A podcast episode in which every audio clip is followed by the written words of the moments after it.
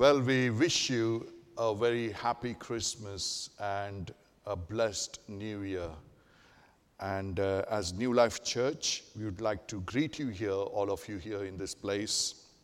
And today, really, what I want to share to you uh, is this scripture, you know, where it says in John chapter 1, verse 4 to 5, in him was life, that is in Jesus, and the life was the light of men, and the light shines in the darkness, and the darkness did not comprehend it.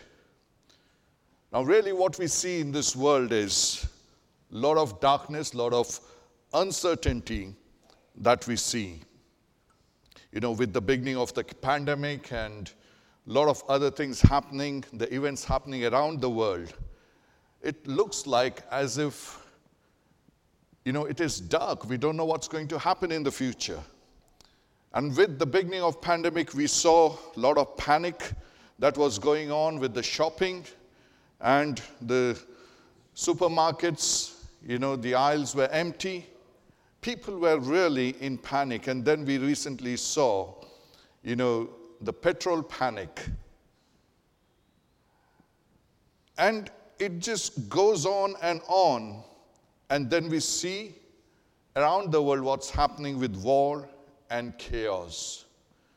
And with so much going on in the world, we need to ask ourselves where am I? Where is God in all this? And you might wonder, some of you might wonder, what is God is doing in all the chaos that is going on around the world? You know, it is said that few years back, Britain, Britain has been voted as the loneliness capital of Europe.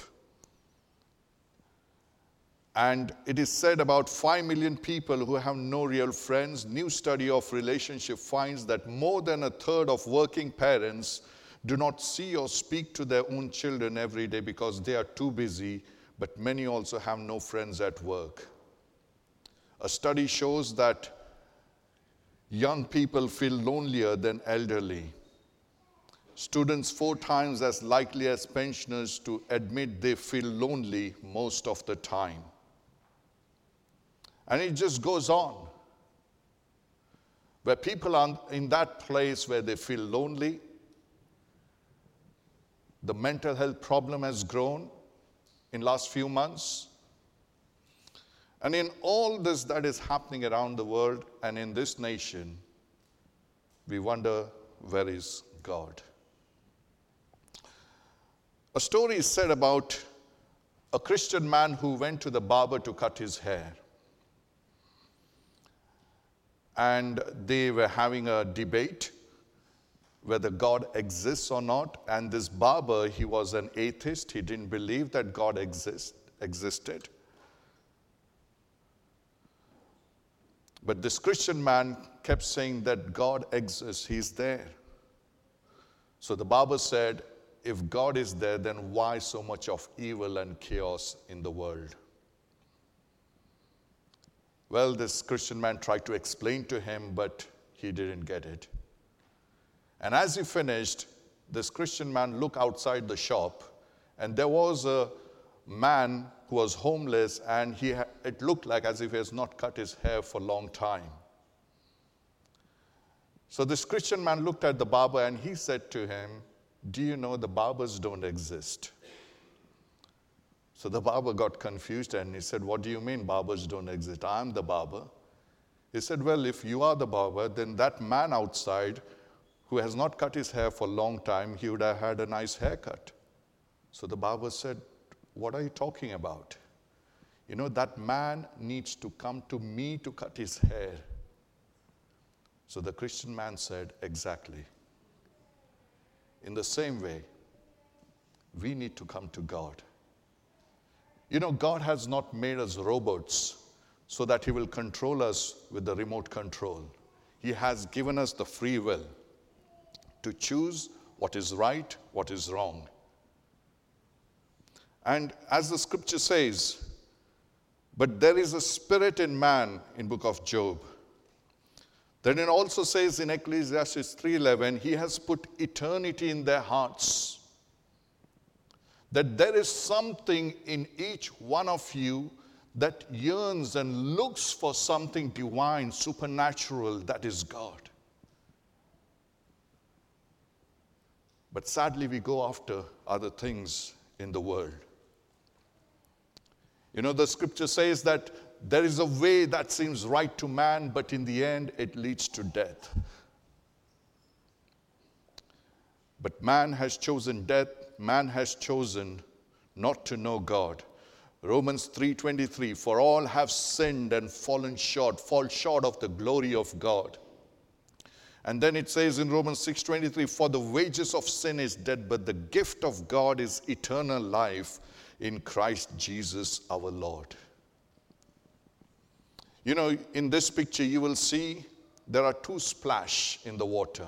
One is small, one is big. This example I gave because many times we think when you talk about sin, sin is something like committing murder or something very bad. But sin is sin before God, whether it is big or small. Even when you tell a lie, it is sin before God. We all, Bible says, we all have fallen short of God's glory to that standard that God has. So when you take two stones, one, in, one is big stone and one small stone, and throw both of them in the water.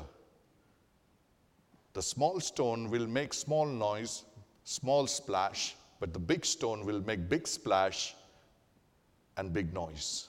But the destiny for both of them is to drown in that water. The wages of sin is death.